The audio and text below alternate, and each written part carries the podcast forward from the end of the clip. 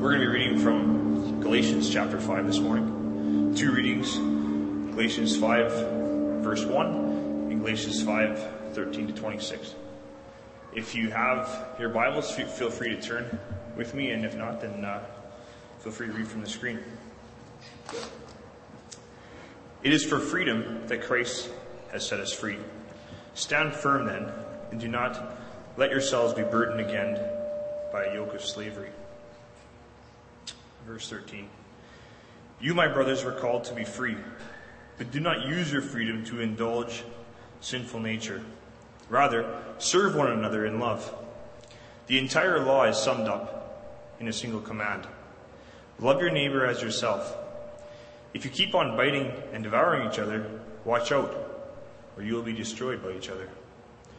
So I say, live by the Spirit, and you will not gratify the desires of sinful nature. For the sinful nature desires what is contrary to the Spirit, and the Spirit is what is contrary to the sinful nature. They are in conflict with each other, so that you do not do what you want. But if you are led by the Spirit, you are not under the law. The acts of the sinful nature are obvious sexual immorality, impurity, and debauchery, idolatry and witchcraft, hatred, discord, jealousy, fits of rage, selfish ambition, dissensions, factions, and envy, drunkenness, orgies, and the like. I warn you, as I did before, that those who live like this will not inherit the kingdom of God. But the fruit of the Spirit is love, joy, peace, patience, kindness, goodness, faithfulness, gentleness, self control. Against such things there is no law. Those who belong to Christ Jesus have crucified the sinful nature with its passions and desires. Since we live by the Spirit, let us keep in step with the Spirit. Let us not become conceited, provoking, and envying each other. This is God's Word.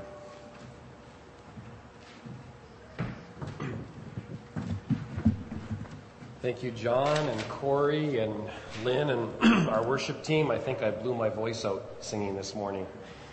Um, what a great opportunity that we have to gather together and to sing together. Um, it's awesome. Know, we've got lots of people uh, at Breakforth this weekend, conference that uh, takes place down at uh, Shaw Conference Center. Heard a great little story uh, just this morning um, some of you may have seen an email that I sent out yesterday just asking uh, if anybody was interested. There were a couple of free tickets floating around for a worship concert last night. Um, unbeknownst to me, um, Cheryl Burek um, uh, was back at the end of December. She hadn't signed up for Breakforth, but it was just in her spirit that God had said, You're going to be able to go somehow. And, uh, and so yesterday she was kind of praying, going, okay, God, Breakforth is like halfway through and I still haven't gone. When are you going to come through? And then she got the email. So I thought that was a pretty cool God story of how God just sort of orchestrates things. Uh, Joey and Juliana ended up with some tickets and he emailed me and said, maybe somebody can use this. And I normally don't do that. Don't want to spam all your inboxes full of email but thought, well, rather than let them go to waste, maybe somebody could use them. And God just speaks into our hearts. And uh, it's an amazing thing. And uh, we are this morning, um, and really we're about a third of the way now into a new series of messages that we've started that we've just called Living in HD with Paul. It's a series based on Paul's letters. The idea is to fly over each of these letters at about 20,000 feet and try to bring some clarity to the major theme or themes of each of his letters. Our goal in doing this is that we might experience Paul's heart for God and for his church. But as Pastor Ken said last week, we thought this was a good idea when we first uh, thought about it. But once you get into it and realize that it's quite a difficult task at times to uh, summarize the main teaching of some of these some of these letters. Well, so far we've looked at uh, Romans, the book of Romans. It's really ultimately about the gospel or the good news of Jesus Christ, about how we're made right with God through faith in Jesus.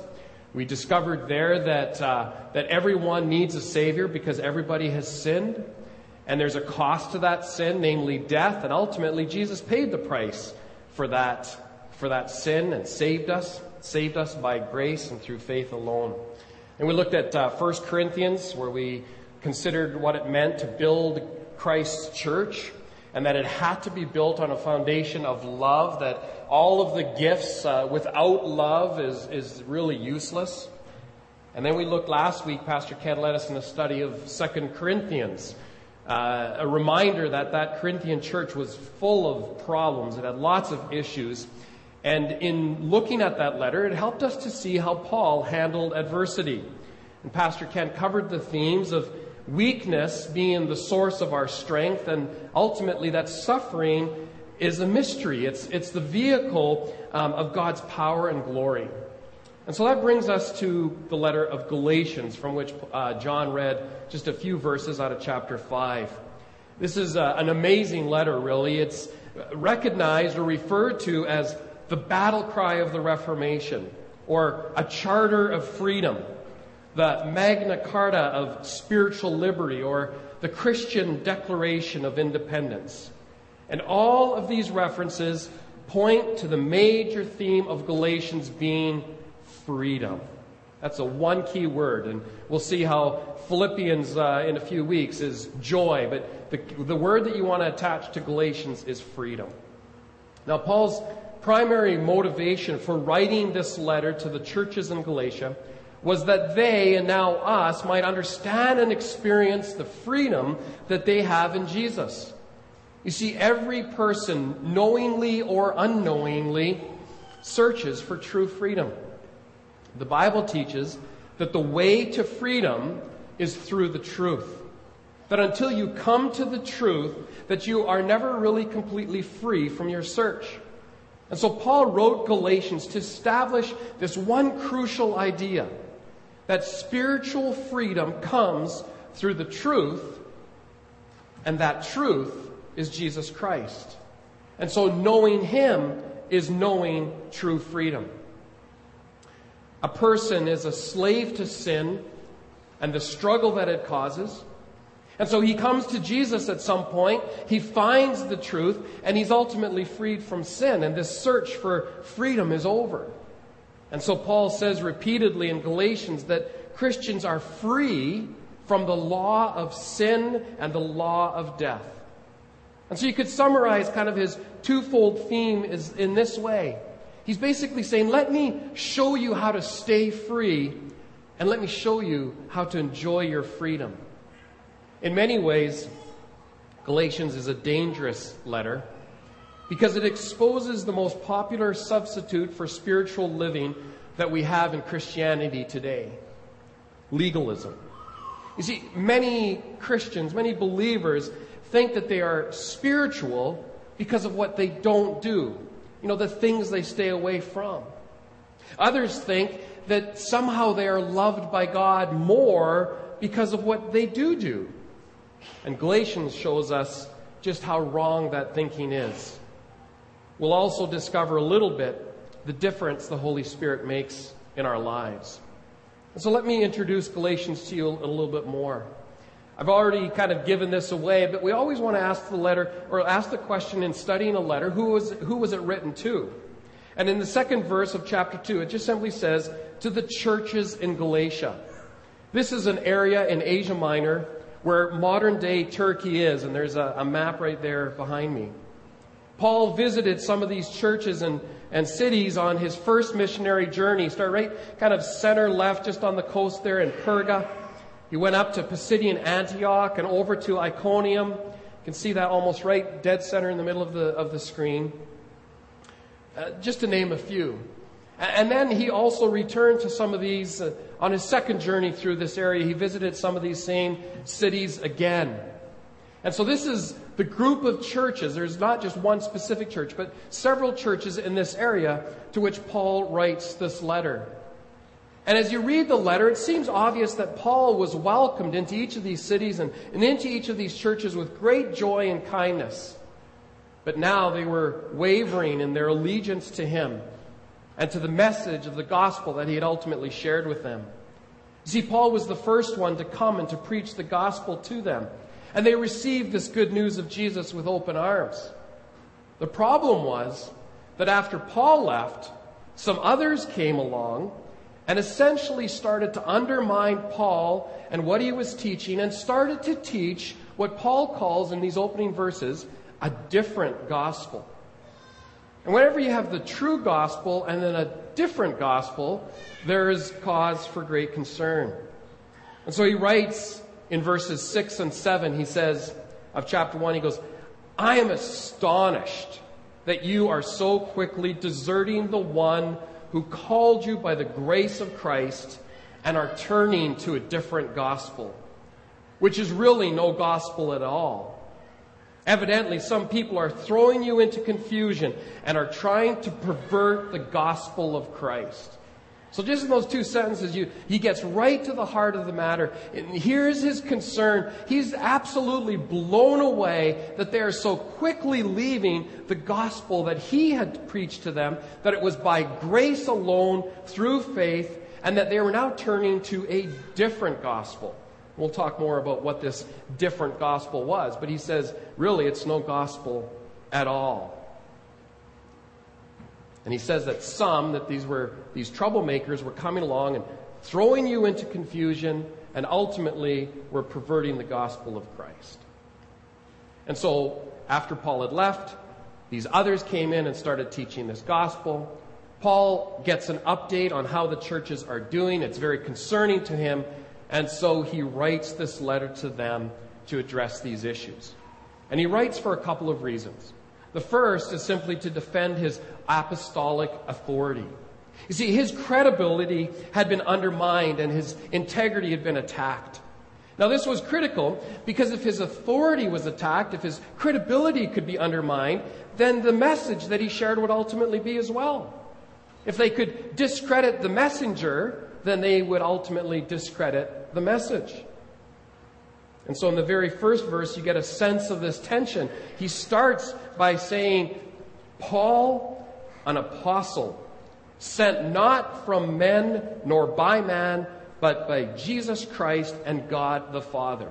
So in the very first sentence, if to, as if to remove any doubt that there might be, he just comes right out and says this, I am an apostle. And the apostle were the ones that Jesus had set aside of the, of all of his disciples. He set 12 aside who, who journeyed with him, who he taught, whom he then released the ministry of the church into their hands when he ascended into heaven.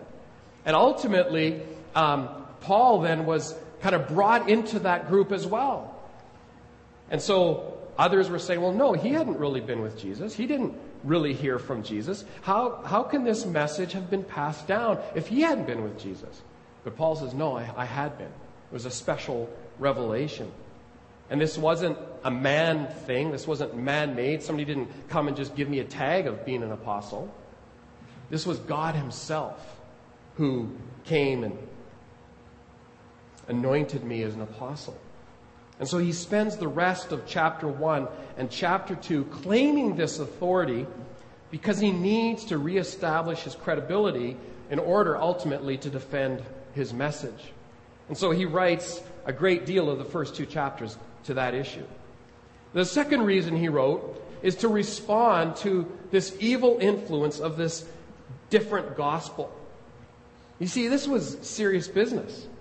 Because there were some Jewish Christians, they were known as Judaizers, who believed in Jesus for salvation, but they also believed that in order to be saved, a person had to obey the law.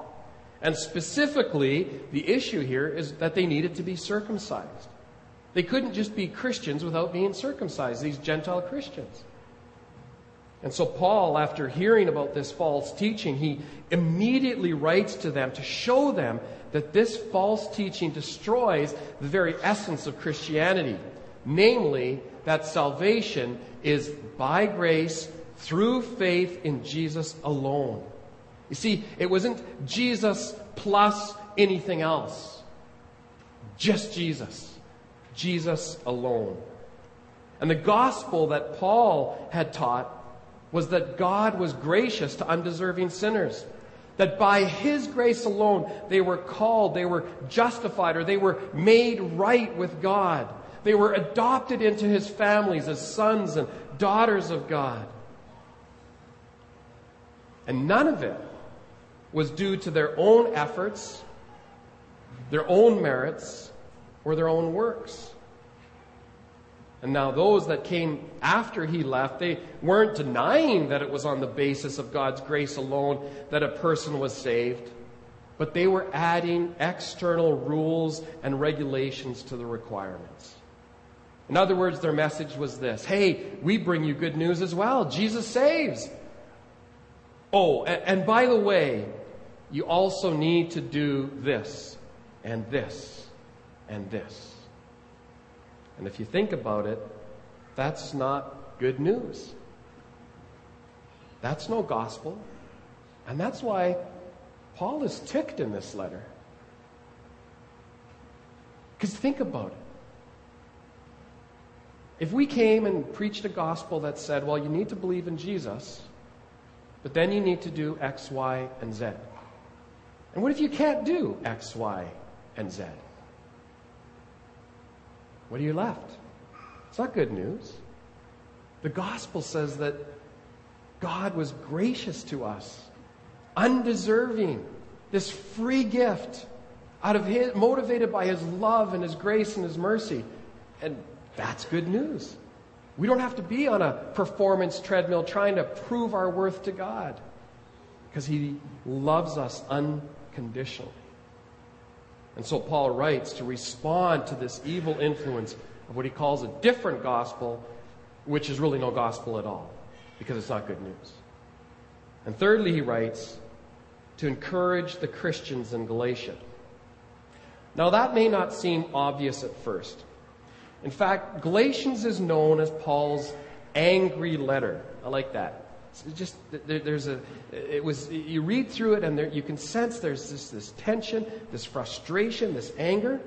Perhaps the best known phrase in the whole letter is found in the opening verse of chapter 3 okay? You just picture this. You've received this letter you have this relationship with paul you had this thing you knew what he preached. Now these other guys came along. Now you get a letter from him and he goes you foolish galatians Ah, that, you'd take notice to that, wouldn't you? And it's hard to see that as very encouraging, I know.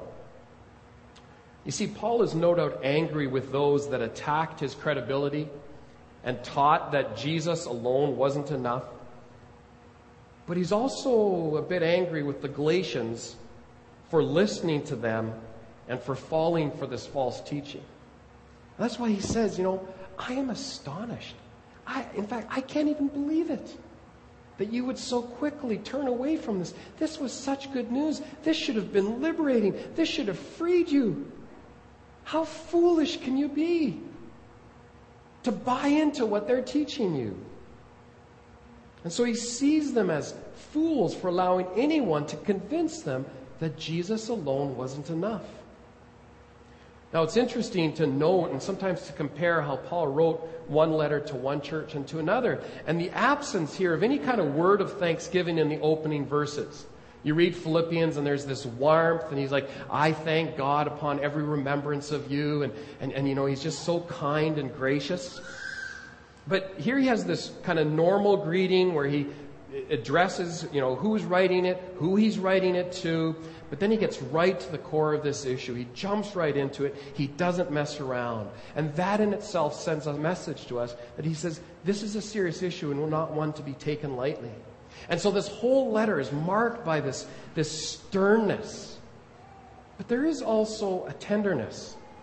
And perhaps maybe even a sadness, as Paul writes.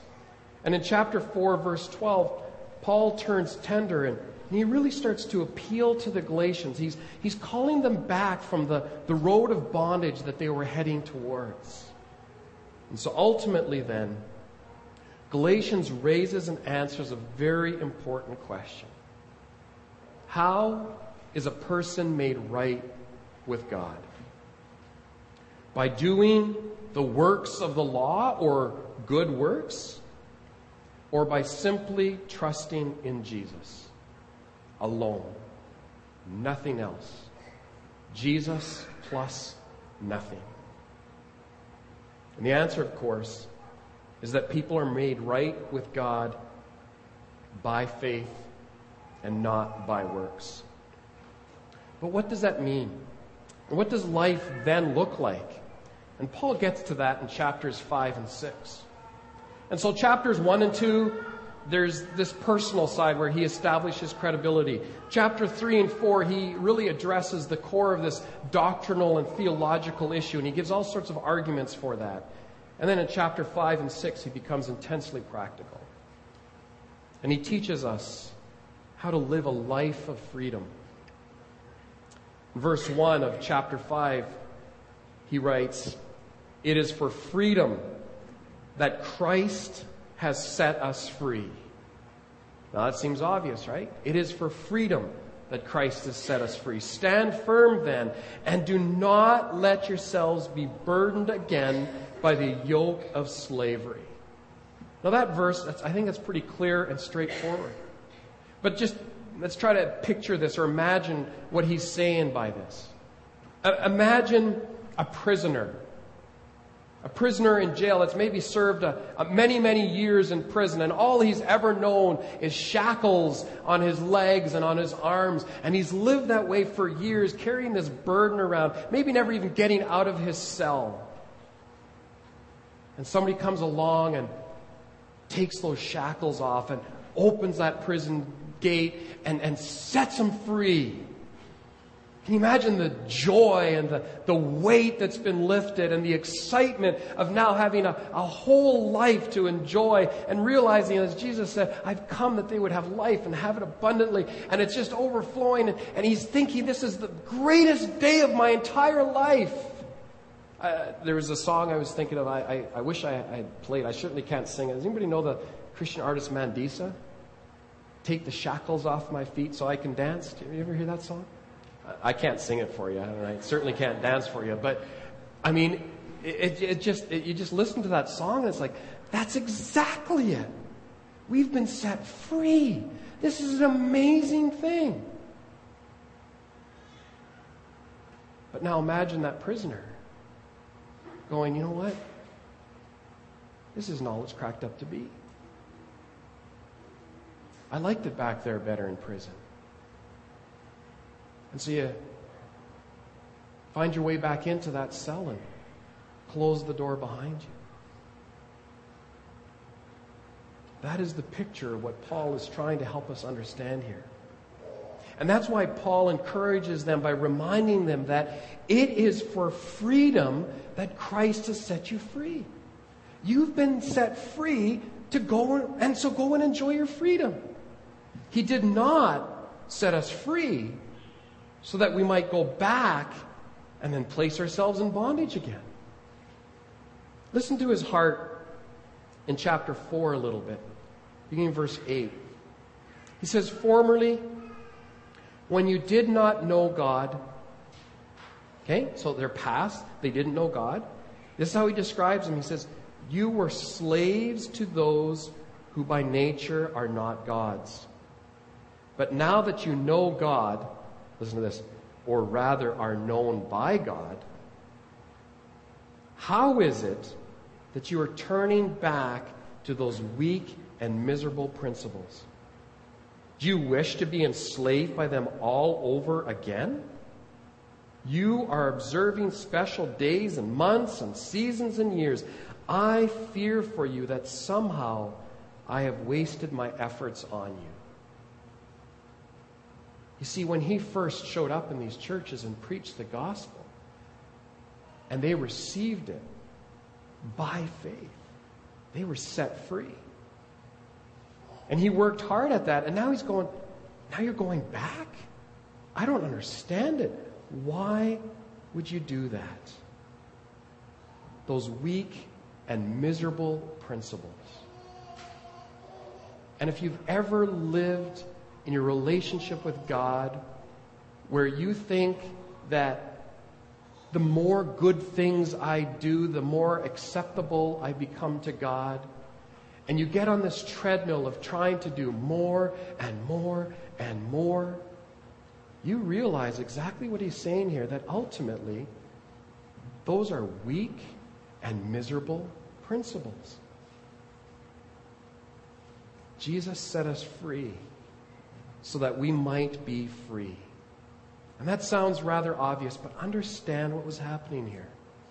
The Galatians were once burdened down with all of these rules and regulations. And Paul preaches the gospel to them, and they found freedom in Christ. But now they were returning back into this prison and slamming the cell door behind them. No, he says, because if the Son sets you free, you will be free indeed. John 8, verse 36. And so, if we know Jesus, He sets our conscience free from the guilt of sin. He sets us free from the fear that comes from thinking that I must keep the law in order to earn God's favor. He sets us free from the fear that comes from thinking that maybe I've committed just one sin too many. He can never love me now. He sets us free from condemnation. He sets us free from, from this performance driven mentality. You see, God is far more concerned with who you are than what you do.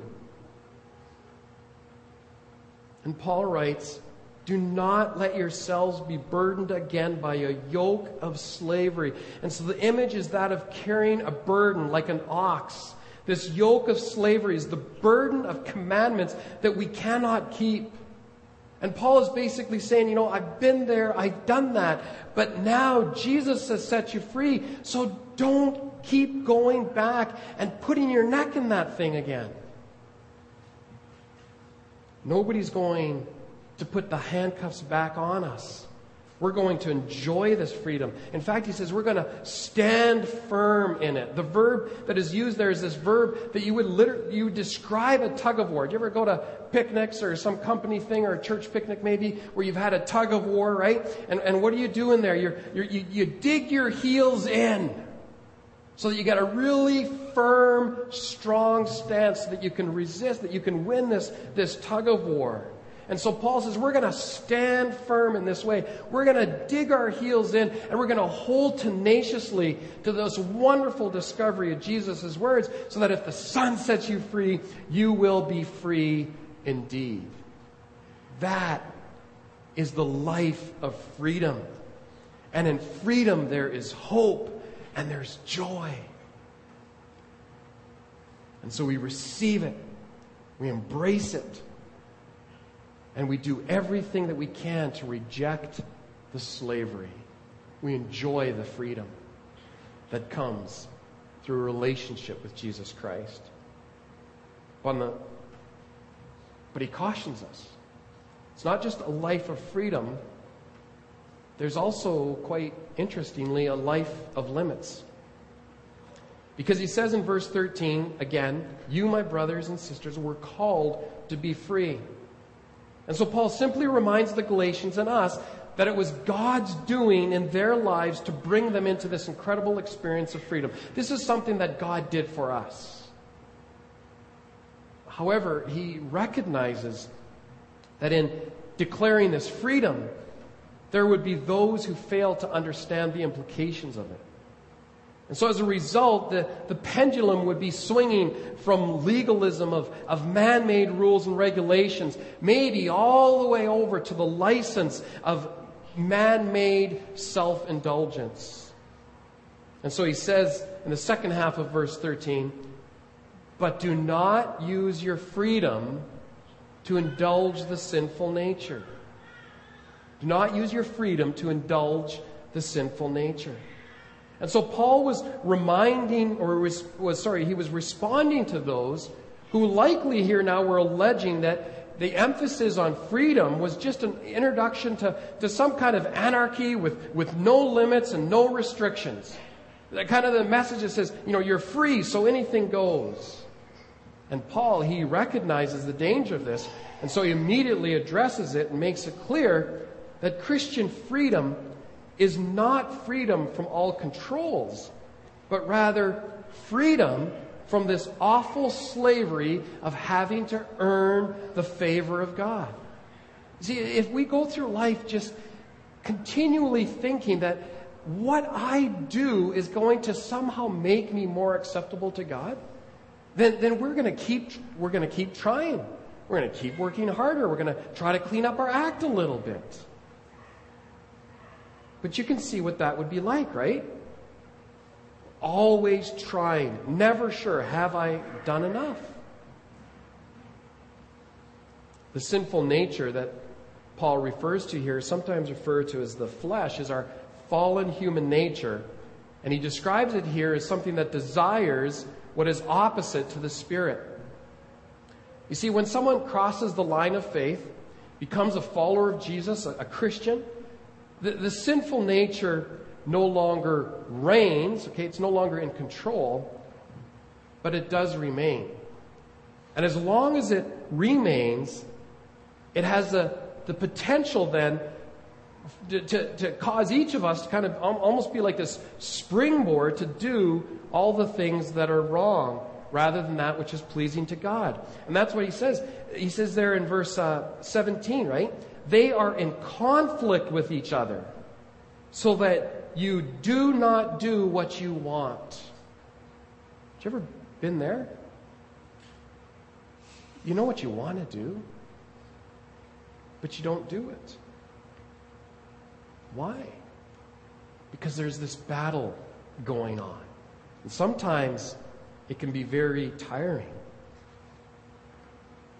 And the point is that we must never use our freedom that Paul has just declared as this launching pad for doing what is displeasing to God. We can't just then say, you know, I'm free. I can do whatever I want.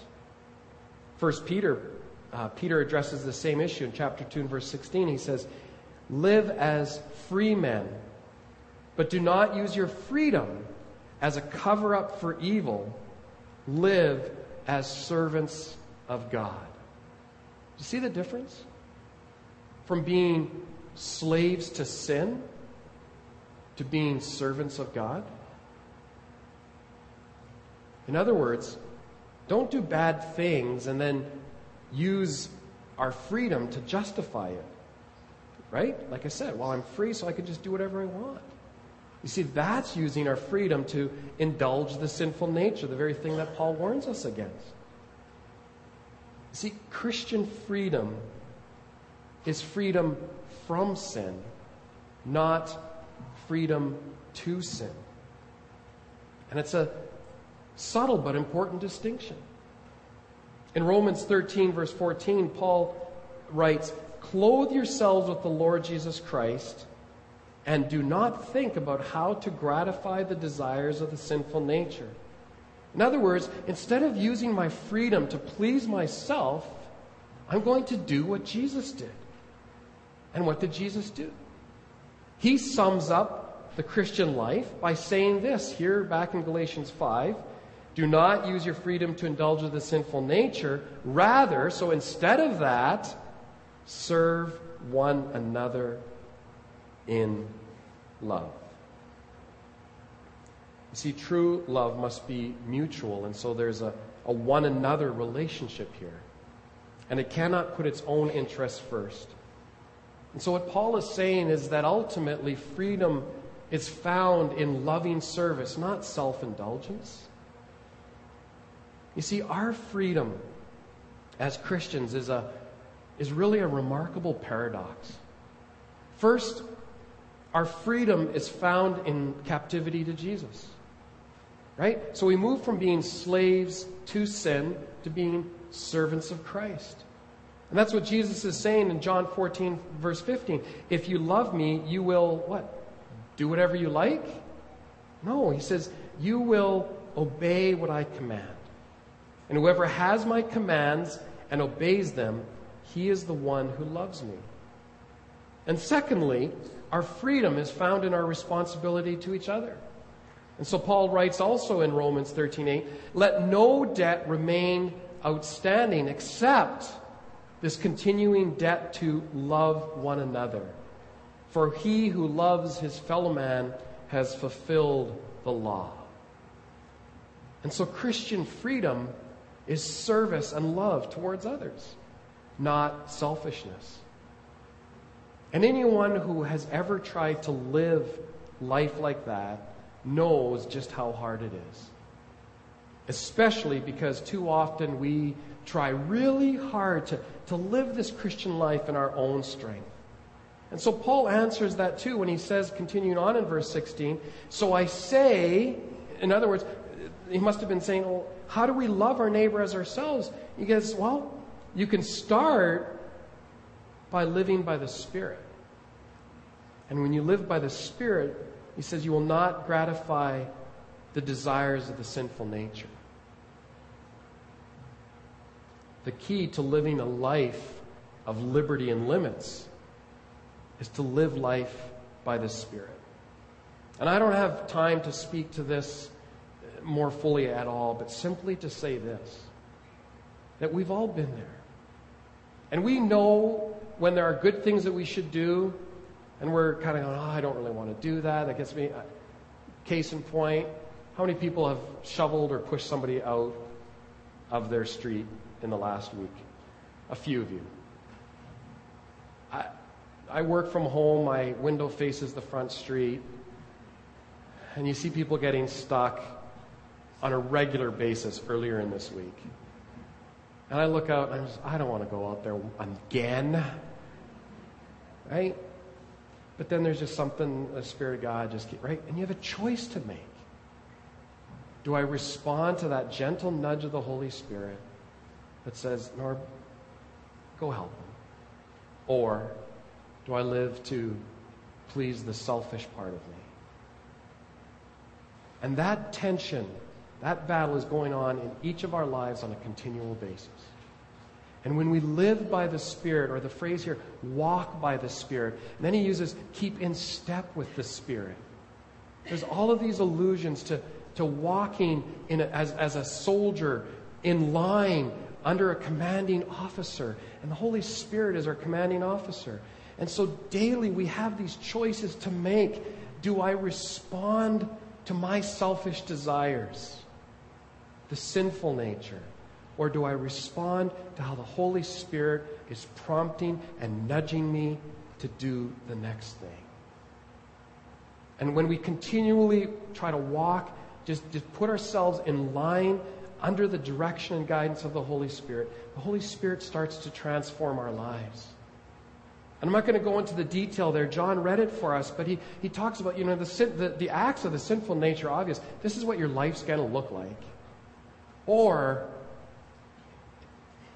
you know, contrary to that, it can look like this love, joy, peace, patience, kindness, goodness, gentleness, faithfulness, self control. That's how I want my life to look. And I know for me, I got to keep in tune, keep listening, keep walking daily by daily, moment by moment. Every step that you take, listening for those gentle, quiet nudges. It's, it's so active, it's, it's a daily thing. We keep in step with the Spirit, listening for His guidance, His leading, and then responding in obedience. And that will affect our decisions and our choices all day long. And Paul lays it out. You can choose to live life like this by indulging the sinful nature, or you can choose to live like